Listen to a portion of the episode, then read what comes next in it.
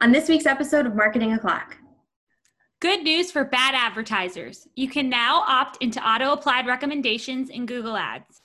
Move over, Lady Gaga. We've got a new analytics tool on the edge. and Facebook Ads closes the door, I mean, window on 28 day attribution. Greg delivers no less than two fiery rants with plenty of spicy Slim Jim flavored dragon's breath. I am in my full business costume for all you YouTubers out there.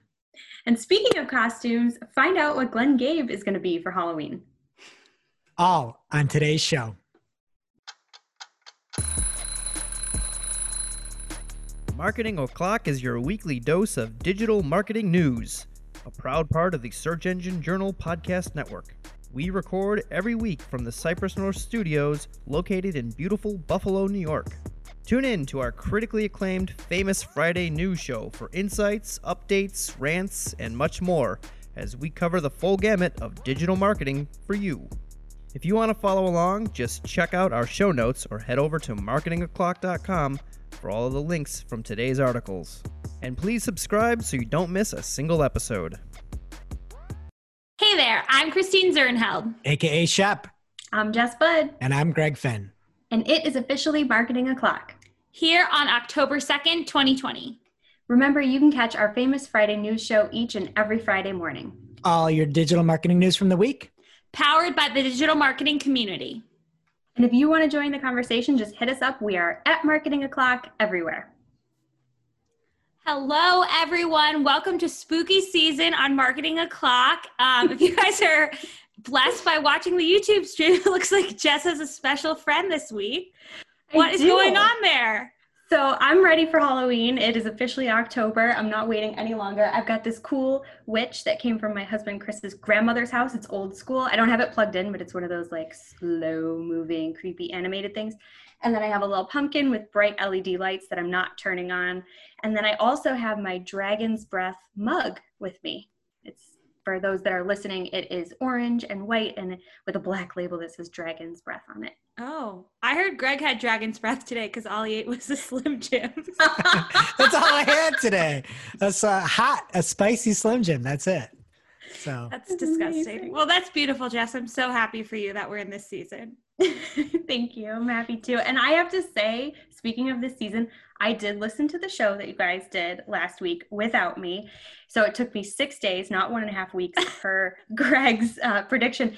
And I'm just so happy that skulls got brought up. I have to also show you, for those that are watching and not listening, the pants that I was wearing yesterday as I listened to the show, covered in skulls.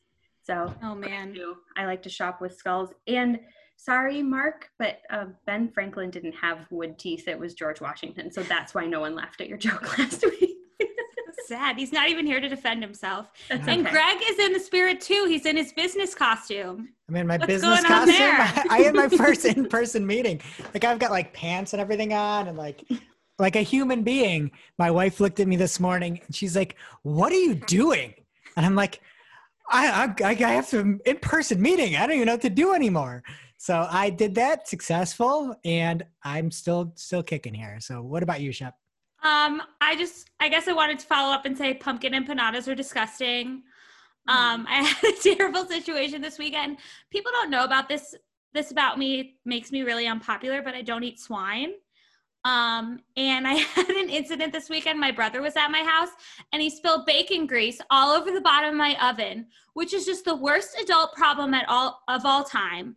I tried to clean it. There's this baking soda trick. Now the oven's just dirty with baking soda instead of bacon grease. And it's terrible. And that's my spooky season. And to a that's- bad start. Did, Yeah. Let's be honest. Do you not eat swine to say that you don't eat swine? I just think it's so gross. I think bacon smells terrible. Everyone thinks it smells good. I don't get it. You should have left it in there. Get a little bacon hint. Uh, all the food coming out of there. Oh, I did. It was the entire kitchen was smoky, and he's just like, "Oh, I don't know."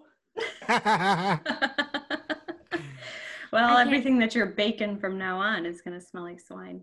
Yeah, seriously. Well, if you're like me and you have a grievance to air or a spicy take to share, anything you want to get off your chest, we want to hear it. Our phone lines are now open. You can visit call.marketingoclock.com and leave us a message, and you just might hear your voice on the show next week. And we have a special voicemail coming up later in our social. And don't forget, you can see our smiling faces over on YouTube. You can catch the full show or just grab the main news in bite sized bits with our Marketing O'Clock minis.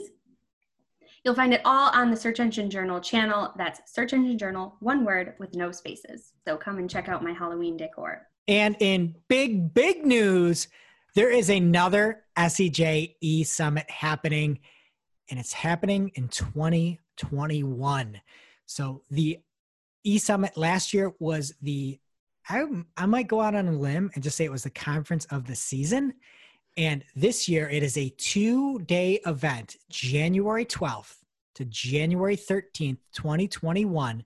And you can get early bird tickets now by heading on over to searchenginejournal.com forward slash SEJE Summit. And you might just like what you see on the agenda. Have you looked at the agenda?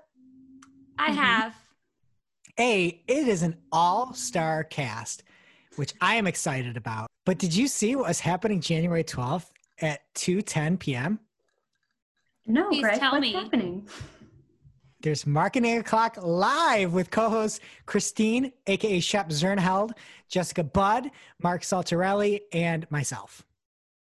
I mean, Woohoo! it's So exciting. worth 75 bucks just for that. But don't miss it. It's going to be the conference of the year, even though there'll only be like 11 days, and it's going to make it through the entire rest of the year. It's going to be the best one. So head on over to Marketing Clock to get that direct link, and you'll be able to see our smiling faces there too. And first up in the news this week, spooky season indeed. We have a tweet from Menachem Ani at Menachem Ani on Twitter. He shared an email that he received from Google Ads. it says at the top, we'd like to share an update. We're always working to improve auto applied recommendations to help set you up for success. We wanted to make sure you are aware of the following updates, which will go into effect on October 1st, 2020. So it looks like this is like these automated recommendations are like split into two tiers. And if you opt in, they'll be auto applied. I looked into a little bit and it's honestly just terrifying and I don't want to experiment with it at all to know more. Uh, but the, the point Shep- of this story is this is terrible. Shep, do you need to opt into it? I thought it was going to be automatically applied to certain campaigns. For you have to opt in to auto applied recommendations. Oh, gotcha. And Okay. then they'll be auto applied without you giving it permission. So you the- should check and make sure what you are right now. Yes, that's the biggest takeaway from this story. Like, I'm not even going to tell you how to turn it on, just turn it off. Um, so, in this tweet thread, um, Doug Thomas on Twitter at Firkin Gambubo. I'm gonna forgive him for letting making me say that Twitter handle because he did figure out how to turn these off. He has a link for the auto applied recommendation center in the Google Partners dashboard that you can log into, and it has all of your list of your clients in your MCC, and it says whether or not it's turned on and off um, right there. So to sleep better at night, we will put that in the show notes. It's very nice. But it's interesting the things they're recommending in here. So they say that he's opted into auto applied recommendations right now, and it's going to set target ROAS for maximize conversion value, um, improve RDA ad strength. Then it says keyword match type best practice. and like we were all speculating as to what that could mean. And of course, PPC Greg to the rescue, Greg of the year. He's has a screenshot of this in his account, and it says in his recommendations that equates to changing exact to phrase and phrase to broad, of course. Uh, th- that is so disingenuous to say that that is keyword match type best practice. If you surveyed everybody that used Google Ads, not one person that was not a novice would say best practice is to broaden things. Now, let's say let's broaden things and hide the terms. Absolutely nobody in their right mind would say this. And it is you you understand why there's such vitriol for Google Ads where they're saying we're going to auto change to keyword match type best practice and by doing that you think oh maybe they're going to do something that narrows it in no No, this isn't narrowing anything.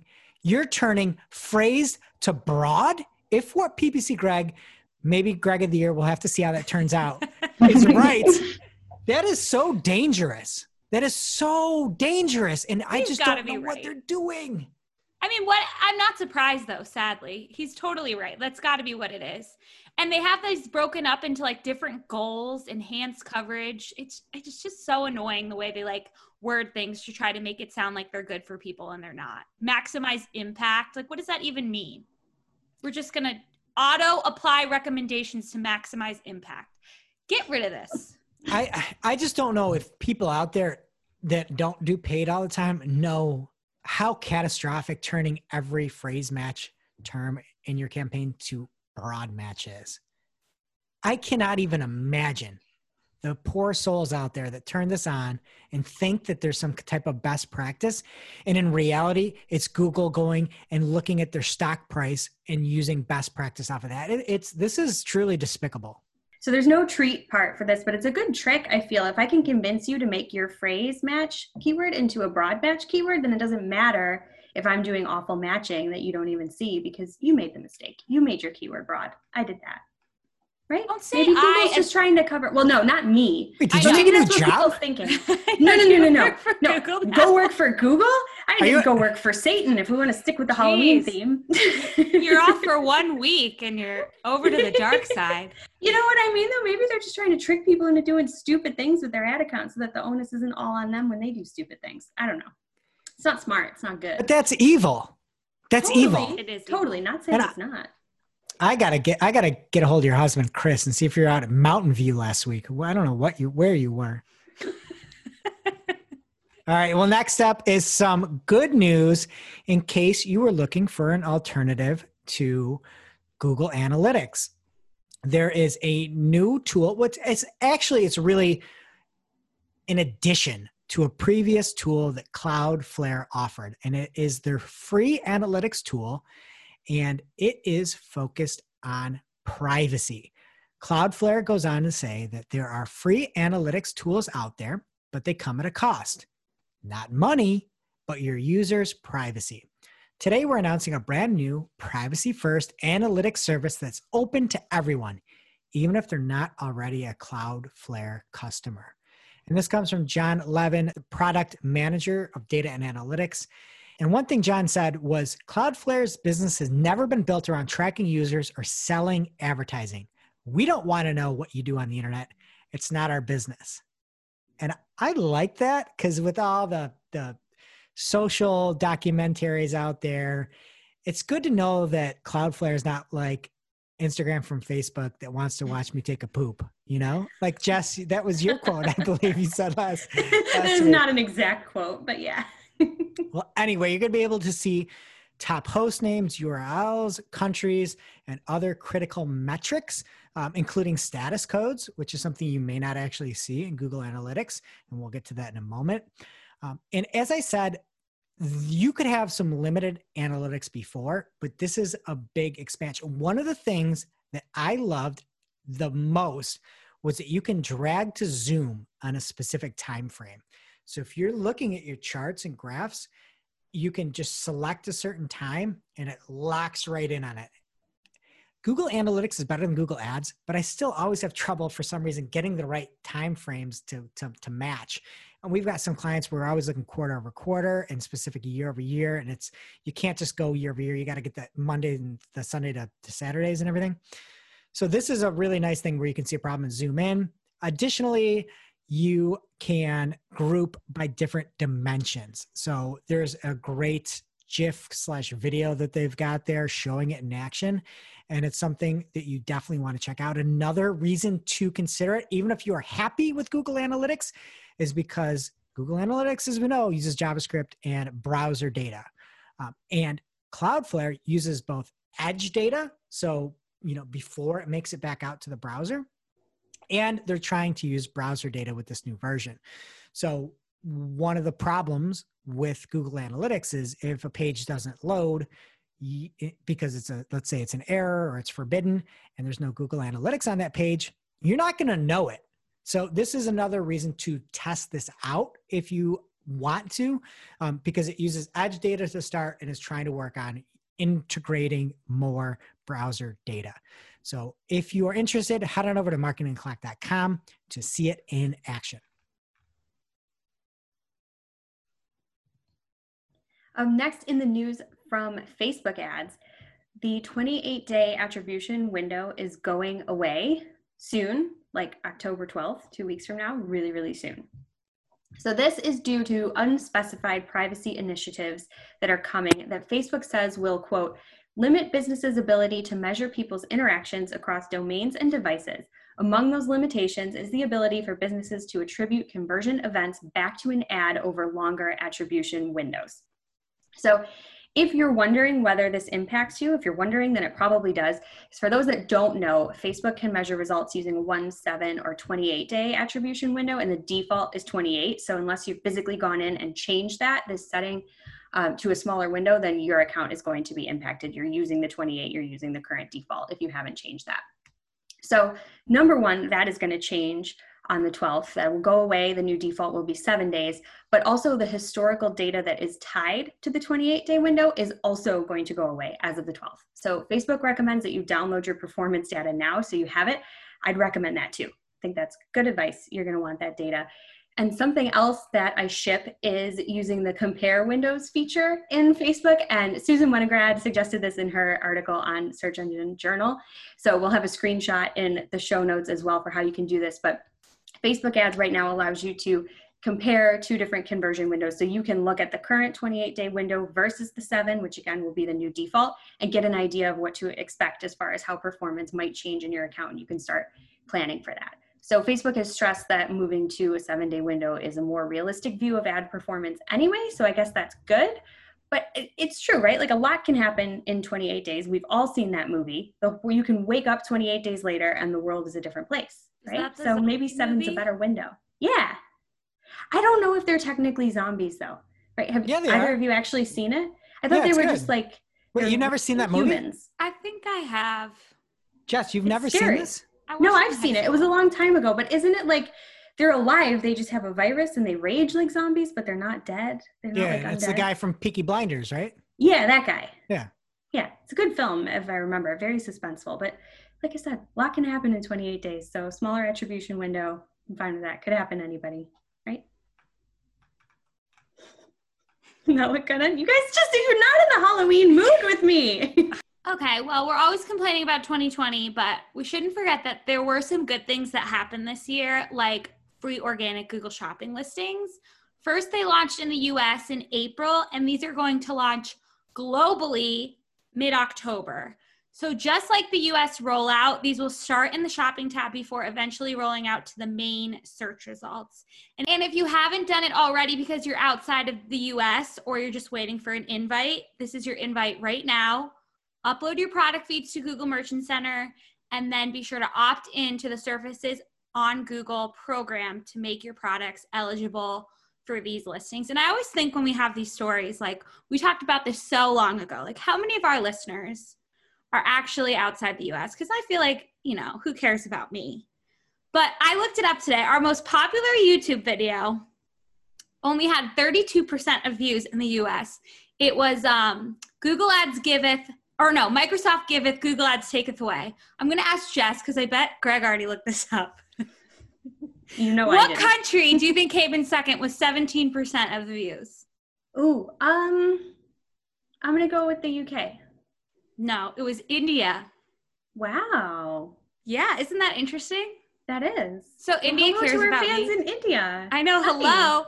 That's and awesome. then the UK and Canada were like the other two that were up there. It's the same in Anchor. UK, Canada, US, and India are like our biggest fan bases. So we love hey, people you. in those we countries. Do. Opt into surfaces across Google. Now it's time for this week's Take of the Week. This is a hashtag fire digital marketing take with extra spice served up for you. We simply deliver the take for your consumption. We give no opinions, we don't influence. You make the call. And usually these takes come from a person. But not this week. This is something too spicy to pass up from Burger King by way of agency Uncle Grey. G R E Y. Do you spell it G R A Y or E Y? Great. EY. E. Okay. I think I'm an A guy. I don't know why. Of course, I course think you are. most people are. I think the A is fancier. Okay. Yeah, Thank you, Jess. Anyway, they created a new social media campaign to promote Burger King's improved customer service, along with its new pledge to answer all queries on Facebook within 48 hours. Not that spicy, right? Wrong. Because they did so by targeting McDonald's customers who left complaints and comments on the McDonald's Facebook page. So they went through not only recent messages on the McDonald's page, but messages up to weeks and months, and in some cases, years ago, back to more than 1,000 comments and replied to the messages with a funny answer, arguably a funny answer. And then they gave him a link to redeem a free Whopper. What a move! They said it had jumped burger king said that they jumped in and decided to lend a helping hand because its closest competitor was not quite on point when it comes to online customer service That is bad. This That makes is me so, funny. i just Jess, you like Burger King more, right? of course I do. Yeah. that's Look gross. at that side eye. Look at that side eye. You could even hear it on the podcast. Have you ever had a diet coke from mcdonald's and drive through like Oh, now you're making fun of me. It's I the am. best Diet Coke in the world. Burger King has like too big of drinks and then the ice ratio is off and it's not as good. I think though that the reason McDonald's Diet Coke is better than Burger King, because I agree with you, it's because of the straw. It's not because of the Coke itself. There's the straw tastes different. That's a I good I know theory. that's blasphemy. We're not supposed to use straws anymore. So come at maybe me, internet. yeah. Maybe you should message McDonald's and you'll get a reply from Burger King. Funny. You know that they gave that job to an intern too, and it's like the most fun assignment they've ever had. I love it. And now it's time for this week's ICYMI. this is something you just might not have seen Maybe something that you overlooked. but you shouldn't have. ICYMI people, Ginny Marvin at Ginny Marvin tweeted about Google Ads UI changes this week, specifically about the location reporting. And this isn't in everyone's account yet, but Julie Bacchini at Neptune Moon replied and said, no, noted that they changed the terminology from physical locations to match locations, which doesn't seem like that big of a deal. But then she linked to this article from Martin Rodgerding. Did I say that? that was perfect the worst? I'm sorry, Martin. I loved your article. Martin Brodgerding, he's from Germany and he's really smart. And he wrote this awesome article about this change in light of the change from regularly in or people who show interest in your targeted locations. And basically, this report is just making no guarantees that the people who are clicking on your ads are actually where they say they are anymore. And they made this change, you know, a couple months after they announced that we're now paying for those DSTP fees from UK users. So I just thought this was a really interesting read and everyone should check it out. And it's just another way that they're snatching our data and I hate it. And again, it is absolutely unfathomable that they're doing this. To say to somebody that you're going to be on the hook for these specific fees when you advertise to somebody in a said country and then changing the physical location report to showing matched. So you're then, are you paying UK taxes on something that's from You could be. Spain? Like, what do you, how do you, it's match? You can't actually target a country anymore. You can't target a location. And now you're not even showing me the locations when you make this change to shake more money out of my pockets. It's, it is, it is just, you have to, I, I feel like I'm on, I'm on drugs. I don't understand what they're doing. It has to be a mole. There has to be a mole in there. I don't know why you would do this. How is this okay? You not you're not showing advertisers where things are being displayed now. It's so not okay. And people But you're taxing it. You're getting taxed and you're passing the tax on, and now you're not showing advertisers where the ad is being displayed in, instead of saying it's matched to. It is just so short-sighted. It's I don't even have words for like I don't even know. Like, I know everybody by now is probably hung up the the podcast, just hung the phone up on this thing because all I do the whole time is try to try to think about why or what or how any of this could happen. You're now rolling out taxes specifically to people in location, and at the same time removing the physical locations you're serving ads to. In what world does this make sense? Is there anything that you could think of other than greed and being disingenuous and hiding data on why you would do this. It is just incre- it, it's incredible. It's incredible. I, I, what the fuck are you doing? Why are you taxing people on a location? And then the same, like this, literally the same week, you're like, I'm going to take all this information away. I hope I hope it all burns to the ground. I hope it all burns to the ground. Burn it like that witch behind Jess. you leave her out of this. She's nice. She looks really friendly. She's only threatened to cook my baby into stew twice. What? Okay, I wish you would have said that in an actual conversation that we were including. That was really. I might, I might I might put the last part in there. I'm too I I'm mean, too much. I'm No, just too people like your rants. Pair it with a collared shirt, and people are like, "Whoa." I mean, this is You have to include that too.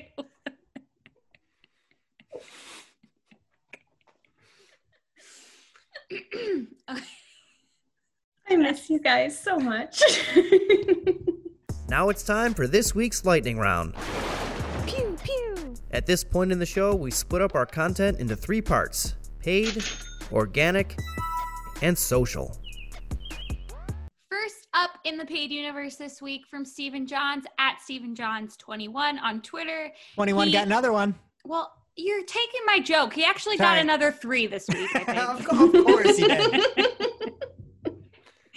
He says YouTube ads has new video analytics that allow you to select your ad format. So you can pick skippable in stream, video discovery, or outstream, and segment with age, gender, device, ad group, and campaign right from the video analytics.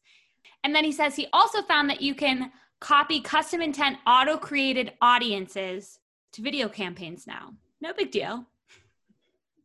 It is a big deal. Thanks, Steven. Steven Johns, 21 got another three.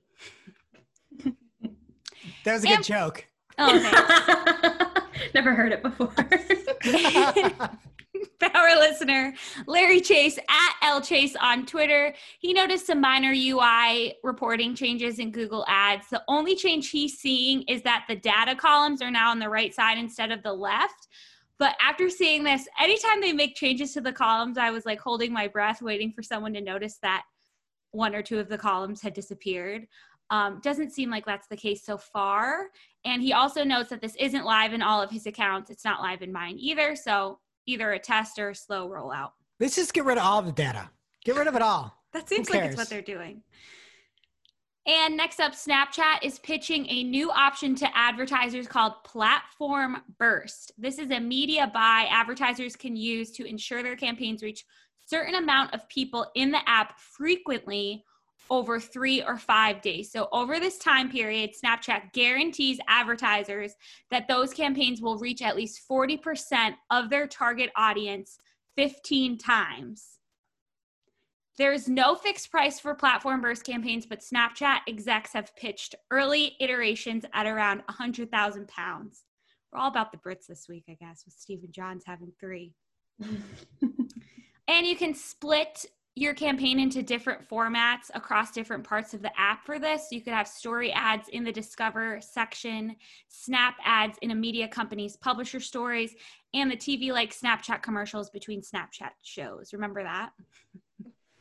Barely. Snapchat is just getting so sad. Like, I hope this works for them. And I was just thinking today, like I sent my first Snapchat in forever this week, and I sent it to like everyone in my family, and I couldn't remember what it was, so I went in to look at my sends, and I forgot how Snapchat works because it like doesn't matter to me anymore, and I couldn't see it. But I did find this Harry Styles game that I played in 2016. Like for some reason, this saved, and it was like a bald Harry Styles, and you could draw hair on him.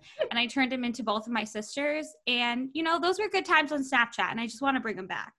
Talk about the name of the game. You didn't even say it. it's called Harryless Styles. and it's just a bald Harry Styles, and you draw. And like my little sister used to wear a lot of headbands, so I added like a nice headband to her head. Um, little speech bubble for my other sister. We don't have to talk about that. And next up, Reddit is rolling out three flavors of brand safety inventory controls for advertisers standard, mm. expanded, and limited. I'm really scared of the standard one. I don't think he should pick that on Reddit. Well, if it's anything like Google Ads, like, yeah, let's just turn everything. Uh. But anyway, it made me think of a tweet last week, and it was from at Google Ads. All they do now is tweet their own promotion, and it was from Alan Theisgen, uh, head of Advertising Week. And the name of the post was Rethink Ready How to Prepare Your Business for What's Next. And apparently, Alan's going through and telling everybody advertising week what's most important. Can you guess what he put as the most important thing? Automation. The most important thing of Google Ads. Shep, that is a great guess. Jess, do you have the a guess? Um, optimizing with your data. You win, Jess. We don't have any data. Letting data inform your new product strategy. You're I, kidding. I, I am was in kidding. a simulation. This is not real life anymore. It's we not don't real. Have any data? I know. They're taking the data away. They're taking the physical locations away. They're taking the match terms away. You got four out of ninety-four uh, search terms you can see. It's it's crazy. It's crazy. So Reddit, don't do that. Don't. What do they call it? Use keyword best practices for your standard. I like the app, and I'm sorry, I'm fired up this week. I'm done trashing anybody else here. It's okay if you're not. Yeah, I don't think you are, but that's okay. Moving on, Microsoft Advertising has a new web show called The Download. It's hosted by this really nice French lady named Jennifer in a cool leather jacket. And Jennifer promises insights, trends, and expert interviews all in under a half an hour. Unfortunately, we can't promise that on this show. Um, maybe under an hour and a half if you guys are lucky. Anyway, episode one is up and it's about business recovery, and we will link to it in the show notes. Check out Jennifer. Love to see it. And finally, unpaid Andrea Cruz at Andrea Cruz92 on Twitter tweeted this week that she couldn't find competitors' ads where they were supposed to be in LinkedIn, which seemed a little spooky season, but luckily this was a false alarm. They actually just moved. Sankit Jane at Sankit underscore Jane on Twitter said, Hi, Andrea. It seems that they have moved to a new category of ads under the post section. This is why I love PPC chat, finding answers to questions just when we need them. And now to our new segment, Beyond Google Ads, because guess what, guys? Google Ads doesn't care about you. But we do. This week, we have a special segment from our very own Jess Budd about Microsoft advertising, and I think she's going to get some assistance from her witch friend. All right. So a couple weeks ago, we broke the news that Microsoft Advertising's audience ads were available to all US advertisers, and that to get started, you could just import your Google display campaigns. We encourage you to do so. If you didn't, we did. So now that we've had a chance to try it, I am here to caution you that, as with anything Microsoft advertising, there are a few key ways that it does differ from Google Ads. So you can't just set it and forget it, but we wouldn't tell you to do that anyway. So if you're willing to give these a shot, just have a couple tidbits for you to keep in mind. One, unless you're using Microsoft supported DMPs, your only targeting options with audience ads right now are remarketing and in market audiences. So if you import your Google campaigns in market seem to import just fine, but double check anyway. And just a heads up, they do by default add a 15% bid adjustment to that. So get rid of it if that's not what you wanted. As for your remarketing campaigns, they will import with the exception of the actual audience associations. You'll need to manually add those in in your Microsoft account.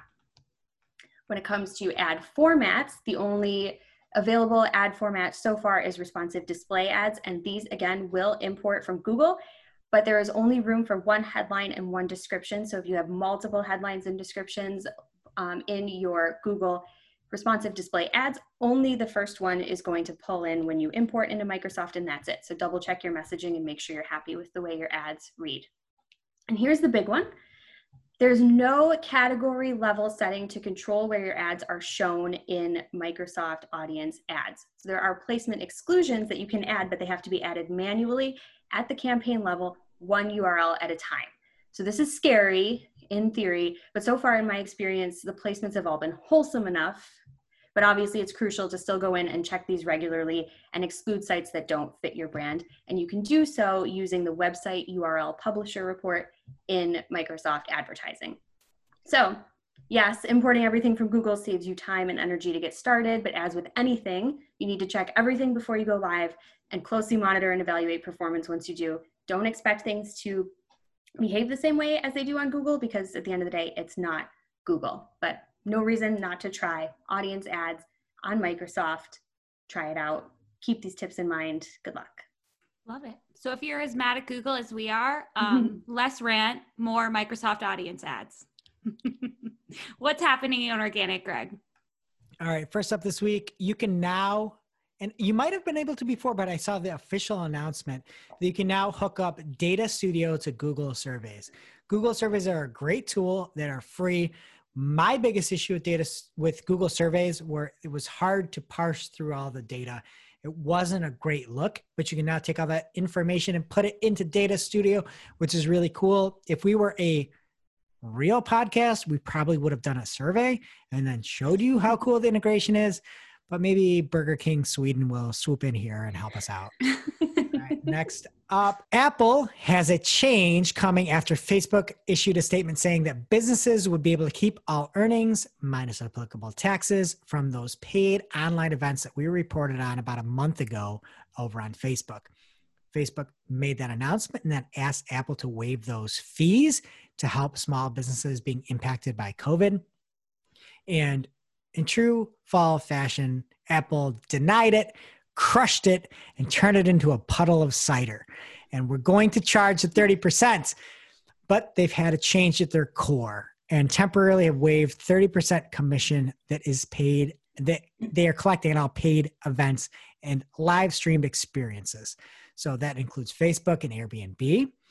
The suspension of fees is significant because it typically doesn't let app developers process payments in in-app purchases or use third-party services at all for security. So, and it turns out that Google also be taking a bite out of Apple styles as Google has agreed to waive its 30% commission on in-app purchases in the Android version of Facebook.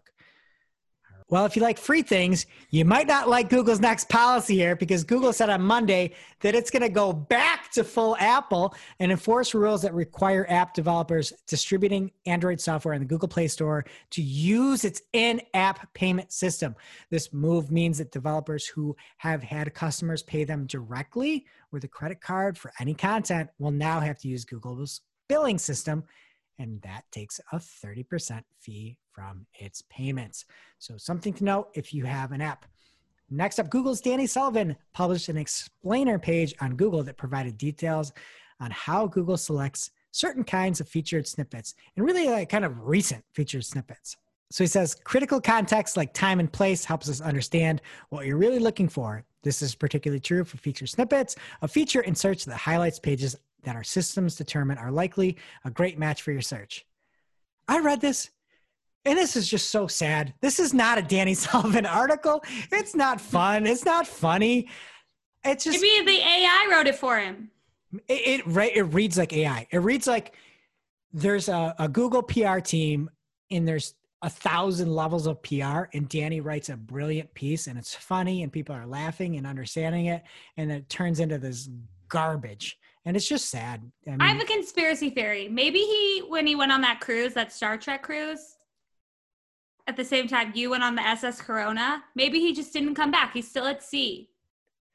Uh, it's it's possible though. It seems like he is very much on land and like marathoning and everything now. And Danny's the best, and I truly love him. So I just am sad. I just I love old Danny. The the, the conferences. He was like a stand up, and his old articles are just so conversational and you really get them. I don't know, but now it's just AI, whatever. Anyway, Google is reportedly getting sued by the US Justice Department next week due to antitrust. Good. Bring it. Burn it like that witch behind you, Jess. All right. Continuing on, Google had a video on YouTube with Martin Splitt and Barry Schwartz of Search Engine Roundtable and Search Engine Land and SEO myth busting. And they talked about what it depends actually means. And guess what? It depends means it depends about feature snippets stealing traffic, transparency, SEO's twisting Google's words, which we they all do. They all do. I almost identified it as SEO. Wasn't that bad? Um, I'm not an SEO. And SEO's twisting Google's words and a lot more. So if you're interested in all that and the relationship between SEOs and Google, go watch it. Good for you. and non-laughing news. Unfortunately, there was some very distasteful, and that's even an understatement. But I don't, I can't, I can't swear on this show. So it's just a very distasteful memes that were showing up for specific terms. And Google's Danny Sullivan on his at search liaison Twitter handle said, It was noticed today that hateful memes appear in search results for Jewish baby strollers. We apologize. These don't reflect our opinions. We try to show content matching all key terms searched for as people normally want. But for quote data voids, unquote, like this, it can be problematic. Dot dot dot. For baby strollers, there's lots of helpful content. For this, there's not. That's not surprising.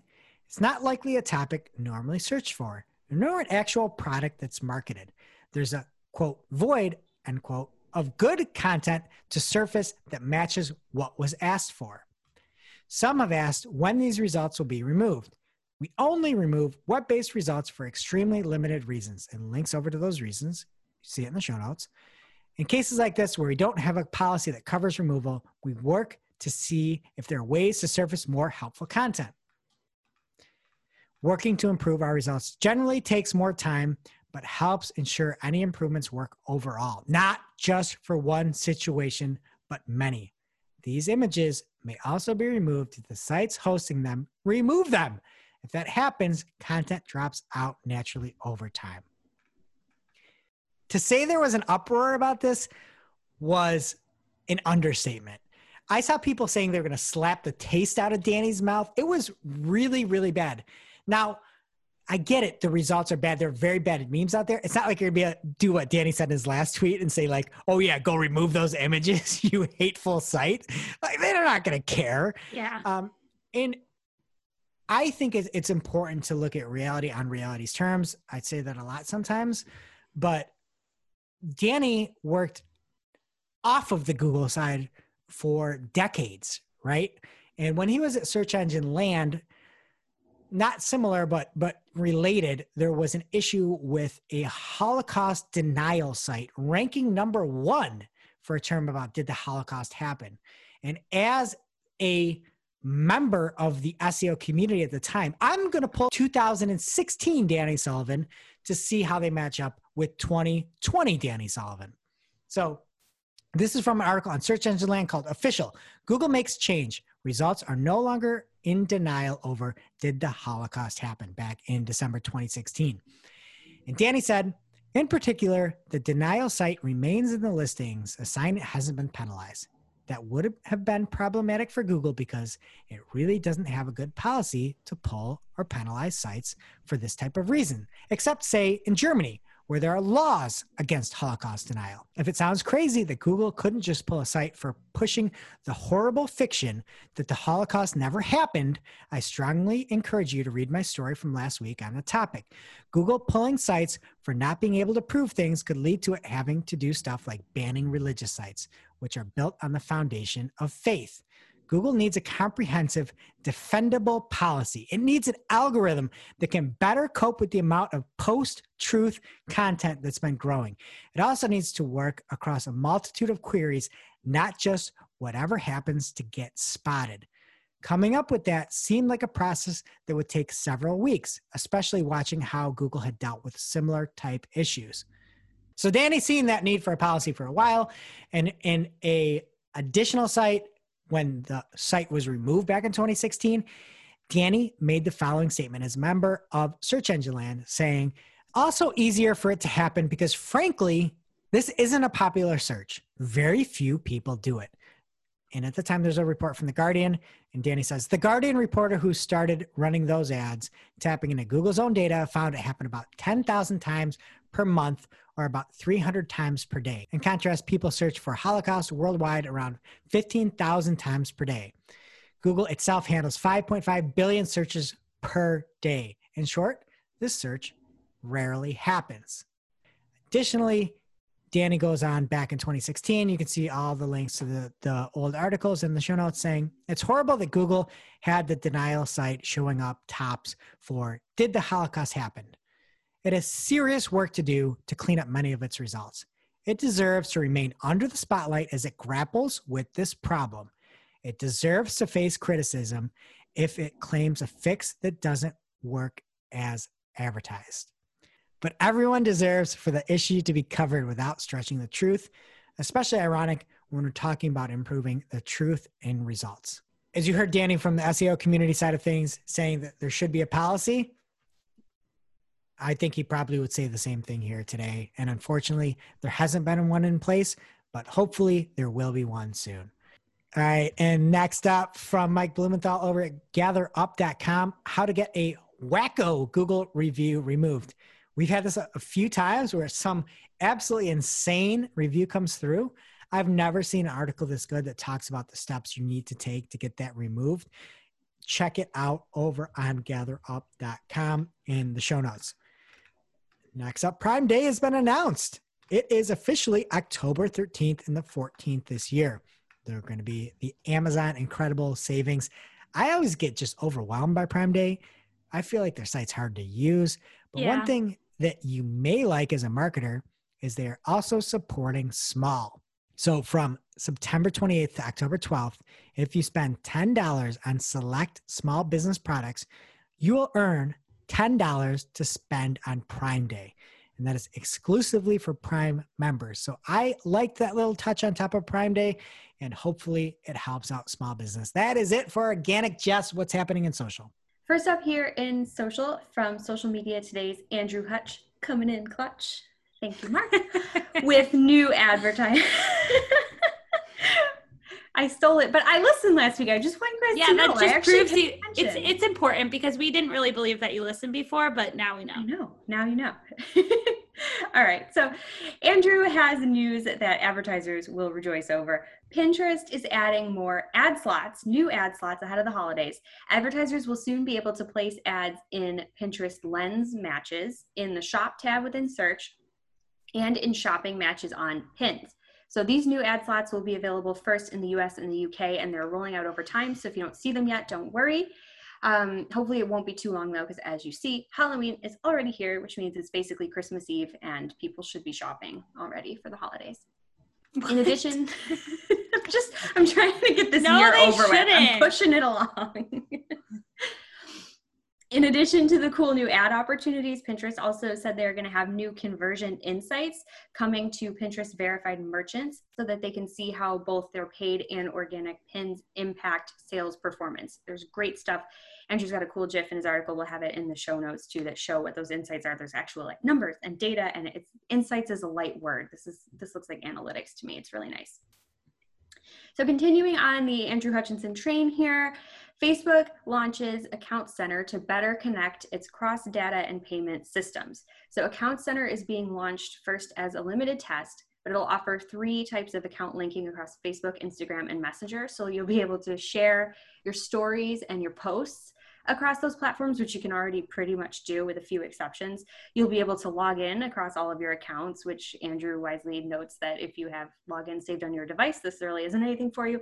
The big one here is authorizing payments via Facebook Pay. So it'll make it a lot easier for people and a much more seamless experience to shop, shop, shop without having to drop, drop, drop from the app they're in and, and log in somewhere else.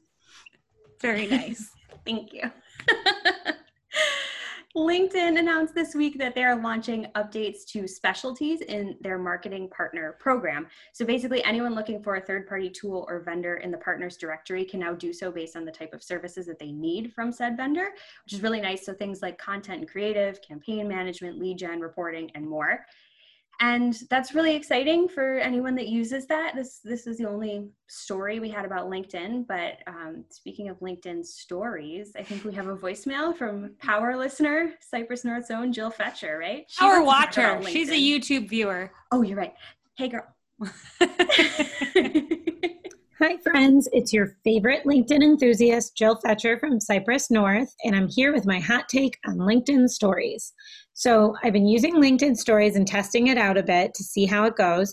My first one was a video of myself saying that I was going to test out LinkedIn stories, and my second one was a photo of my work from home space labeled with what I thought were little funny captions of things around my desk. So, the downside of the LinkedIn app is that it doesn't have great functionality for making your stories creative. There's only two font choices. There's no filters available to make sure that your selfie videos look nice. So you have to make sure your lighting is just right. And you can't tag anyone else in your stories. So hopefully they'll release some new features soon and we can get more creative with our stories and stand out from all of the blah business memes. I, I wish what I what I look like right now was a business filter from LinkedIn with this collared shirt. But let's hear what Jill has to say about the positives. Okay, now for the positive side of LinkedIn stories. I actually heard from a few connections in my network that I haven't talked to in a while. Someone reached out to me that I knew from before I came to Cypress North that I hadn't seen in about two years we ended up chatting back and forth a little bit on LinkedIn Messenger to catch up, and we decided to have a call later this week to see if there's any opportunities to work together because we're both in different roles since the last time we talked. So I call that a win. Overall, while it's like the 100th app to introduce stories, it felt a little bit lame at first. I think it could be a good way to get in front of your professional network. I think that everyone likes to work with someone they like and so this is a tool that can help me get to know my contacts better and let them get to know me a little bit better. So our relationship automatically feels more personal when we go to talk about business. So overall, I like it and I will keep you guys posted. That's she's such a LinkedIn person to say that she sells it well, man. She's yeah, like like I would be like uses. Go ahead, Chap. I was gonna. I would be like, oh, I heard from someone from two years ago. Ugh, I hate this. yeah, but she uses LinkedIn like the way you're supposed to, right? She actually uses it to network yeah. and talk to people and share things. Like she uses it for real, where the rest of us are just like, guess we have to have a profile. Yeah. So, well, not to speak for you guys, but no, I, th- I think she sold it well. If you're actually trying to use LinkedIn, maybe it's nice.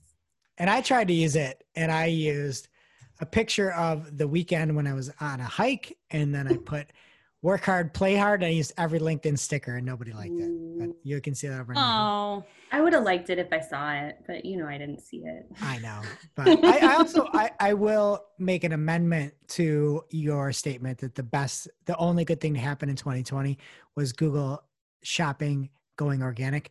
We got Jill on our team. That I didn't say it was the only good thing. Oh, I thought you I said, it was, it was the only fun. good thing. No, there are other things. Yeah, but Jill's what? definitely a good thing. Jill. Jill's the only other better thing. than Google um, my Harry Slatkin's candle's a good thing. It's a little too much of a good thing, if you ask me. uh, no, mine was a hit when everyone came over for my son's birthday party. Everyone was like, "What's that candle? What is that?" And I had to like tell you them. You made me so jealous that I didn't get the one you got.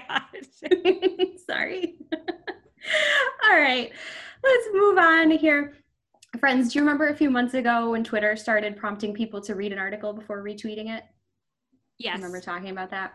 Well, guess what? It's working. According to Twitter, there's been a 33% increase in users clicking on an article link before retweeting it. So that's nice. Nothing like shame as a motivator. I call it a warning, but you can call it shame.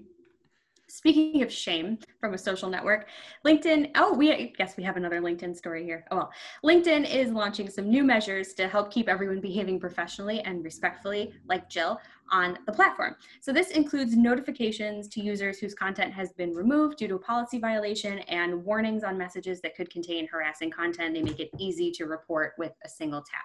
So that's nice. And to finish here with news from the campaign trail slash White House slash internet, the saga of TikTok Inc. et al. v. Trump et al. continues. The ban of the app that was scheduled to go into effect on Monday was delayed per the US federal court, which, if you use TikTok, I'm sure you noticed because you're still using it.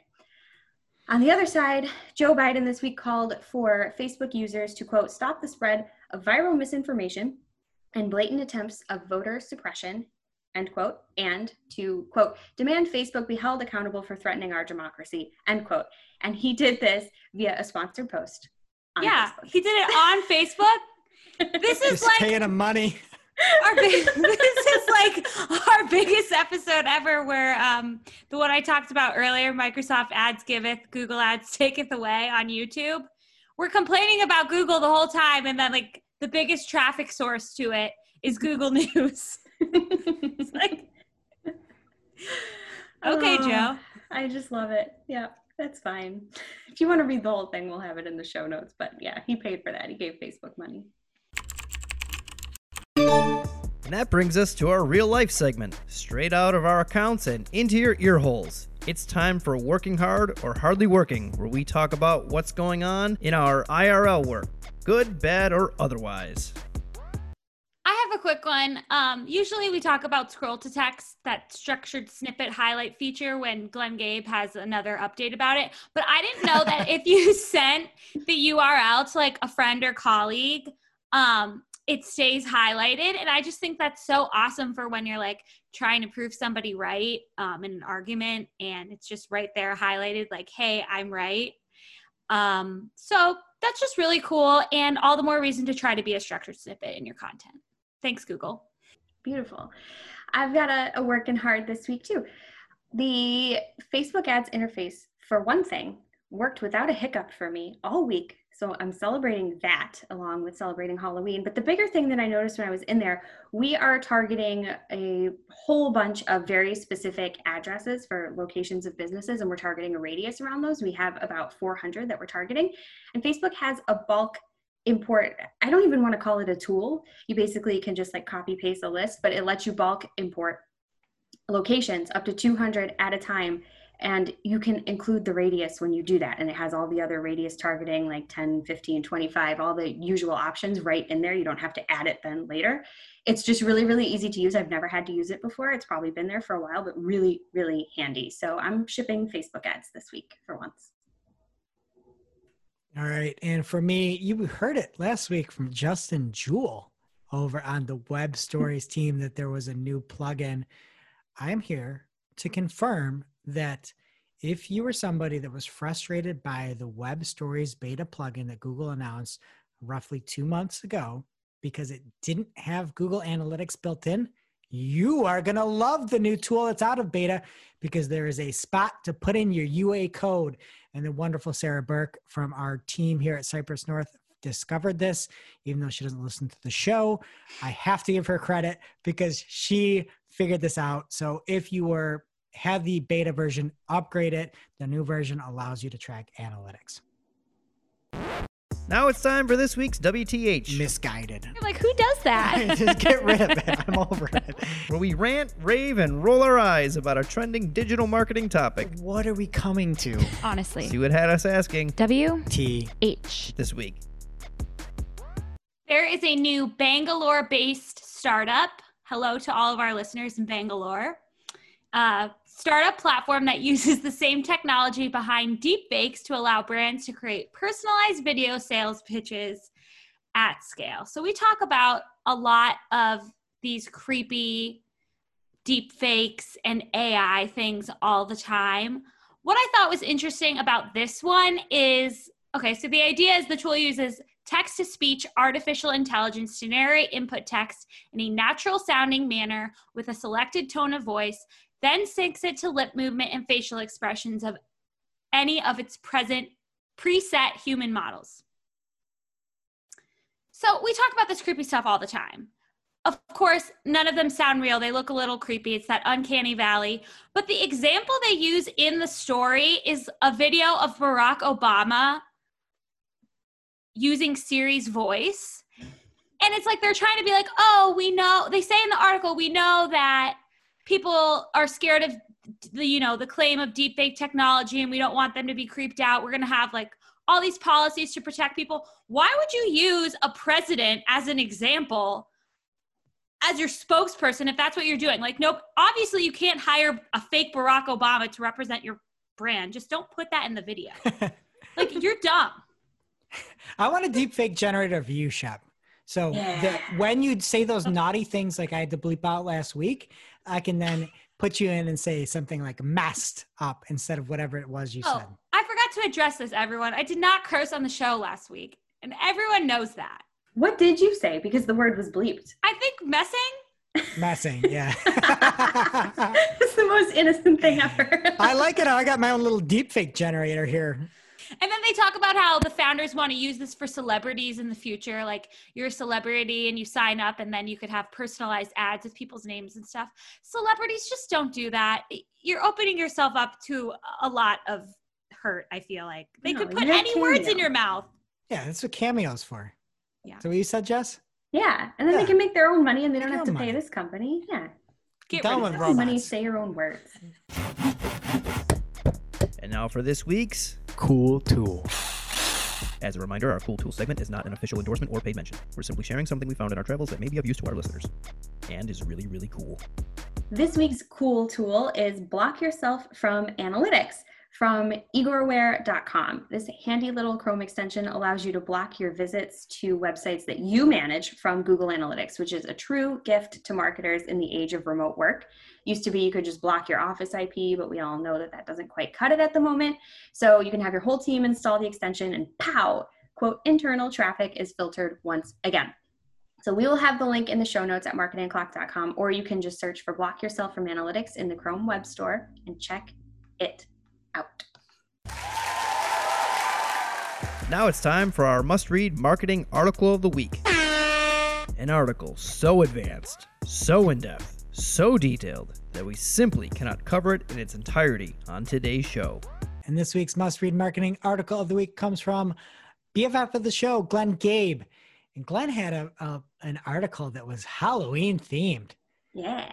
called Google's Found on the Web Mobile SERP Feature. Love the image. a knowledge graph and carousel Frankenstein that's hard to ignore.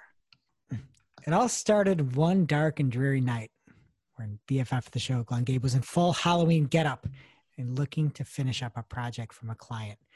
And he noticed some big differences in performance when comparing mobile to desktop. What do you think he dressed as for Halloween? What do you think he's going to be? Vampire. Think so? Ooh. Yeah. I don't know. I An think do SEO. something nice, like a pumpkin. Pumpkin. I, I- like what would Glenn be for Halloween? You know? I think he would go as an SEO, wear a collared shirt, and complain about a lot of stuff. He should go from Gary as Google and just start, just take uh, with him a pile of pictures of him making gourmet food. Nobody ever know the difference. anyway, Glenn goes on and talks about the fact that clicks and click through rate were much lower on mobile than desktop for certain queries. And when he was checking the mobile SERPs for those queries, he found the monster something he called the Frankenstein SERP feature. But in all seriousness, he has a bunch of examples of what might have been once called found on the web, but now have kind of different titles depending on the query. And some of the examples are downright spooky. If you look on YouTube or go to his post and read it, which you should, you can see re- the results for best companies to work for. And not only are there a list of companies, weird that Google's on there on a Google search, mm-hmm. but when you click on one of the listings, you get a carousel of cards that is exposed. So you don't go anywhere. You click on, in his example, click on Salesforce, and then you can scroll through all the good things that are being said about Salesforce. And what he's seen from this is a drop in, in click through rate, obviously. Another one that was really egregious was baseball teams in Korea. It shows the entire listing of a lot of teams, and then you can keep on scrolling through and see more information about any of the teams you click on without ever leaving Google. And if you want more information, he covers where the carousel listings are coming from, what's the performance impact when that found on the web is actually in the SERP. Talks about the Google Search Console performance stats and how you cannot miss an opportunity if this matters to you. He also has very nice Halloween costume tips and Google Search Console ch- tracking. I added the Halloween tips. Yeah, I thought. I was gonna say. No, he doesn't have anything there. But thank you, Glenn. All right, that does it for today's show. It is now officially not marketing o'clock. Remember, you can catch everything from this show on marketingoclock.com. And while you're there, please be sure to subscribe so you don't miss a single episode. And we will see you next week.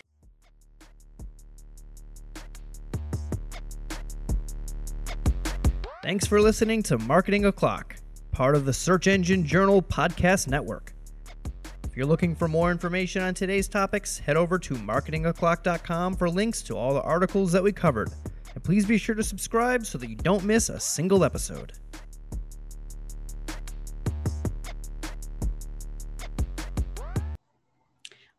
This week's Shooting the Heck. We're after our famous Friday news show. We don't talk about marketing anymore. We just Shoot the heck. Okay, today we're gonna play a game. It's just all right. I don't think it's anyone's favorite. Number one, it's poke holes in this. favorite. Shep, this is my favorite game. This is the game where I have a few ideas. Um, they're amazing ideas. They're gonna change the world, and you guys are gonna tell me how good they are. Right? okay, sure. Okay, Yeah. so these are all about um, spooky season. It's a little different this year, as we know, with you know the global pandemic and all. But I have some unique creative solutions that are going to make everyone just more comfortable and you know celebrate the season. Okay, here's my first idea. You don't want, you know, we all have trick or treaters, but we don't want them coming like right up to our door. You can't reach into someone's candy basket from six feet away. I think that we should all have candy slingshots, and the kids can have like long sticks to ring the doorbell from far away, and then we can fire our candy slingshots at the children, and they can try to catch it, or they can just get um, a little bruise. Yep. I don't use this word a lot, but brilliant. This is a brilliant idea. Now, You think so? I think we need a little refinement towards it. I might say we call it lacrosse ween, where you could take it in a lacrosse and you just like sling some candy at the kids, call them Brad and be on your way. Like You're lacrosse. so into lacrosse lately. No, I love it. I love it. You need the distancing, but people need to trick or treat. I love where the the heart where this is coming from. It's Yeah. hard to poke holes in this, except maybe for the bruise and lawsuits and all that. Have you ever been to a parade? Throwing candy is dangerous. Also, I would just like to improve on your idea. What parades stick- have you been to? I have never.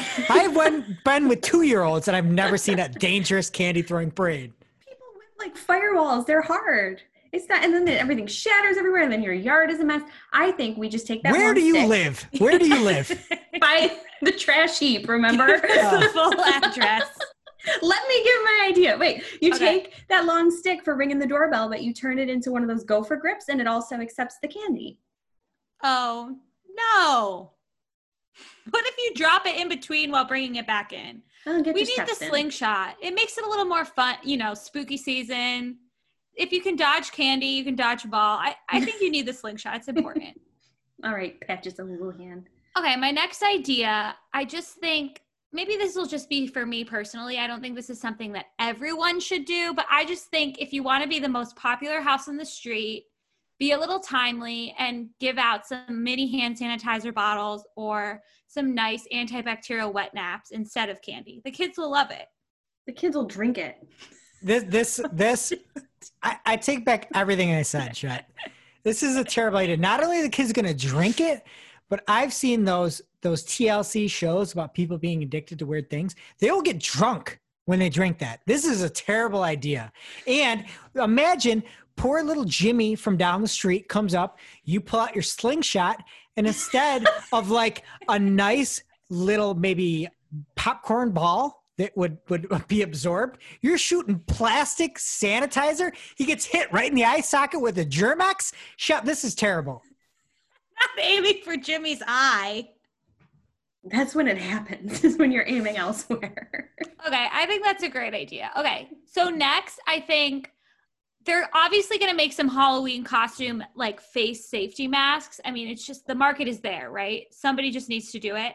I think we should start an Etsy shop for like really creepy ones that look like your mouth is like sewn shut or like all bloody. Like I love when people's Halloween costumes are just spooky like that and just make it really realistic, scare the kids when they come to your house.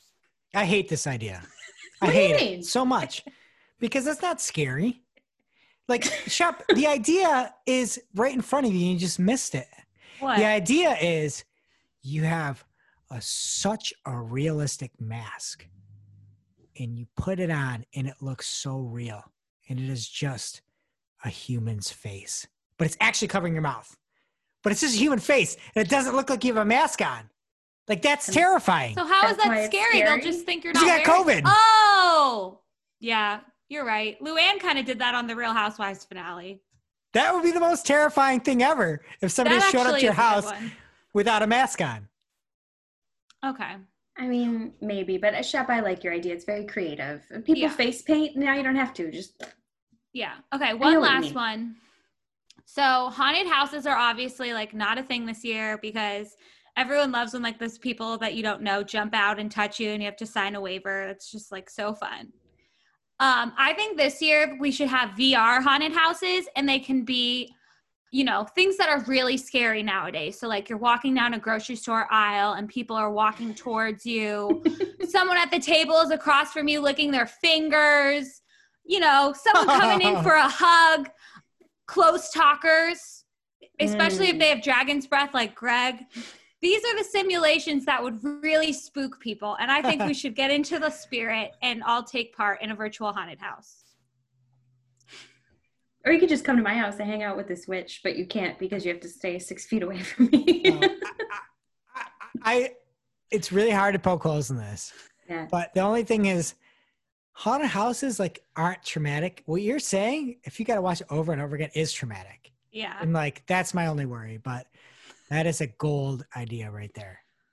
Okay. Well, I'm so glad that you guys like my ideas and we'll have to test them out on Halloween and see how it goes. Watch out for the Germ-X coming at your head if you go to Shep's house. And we'll see you next week.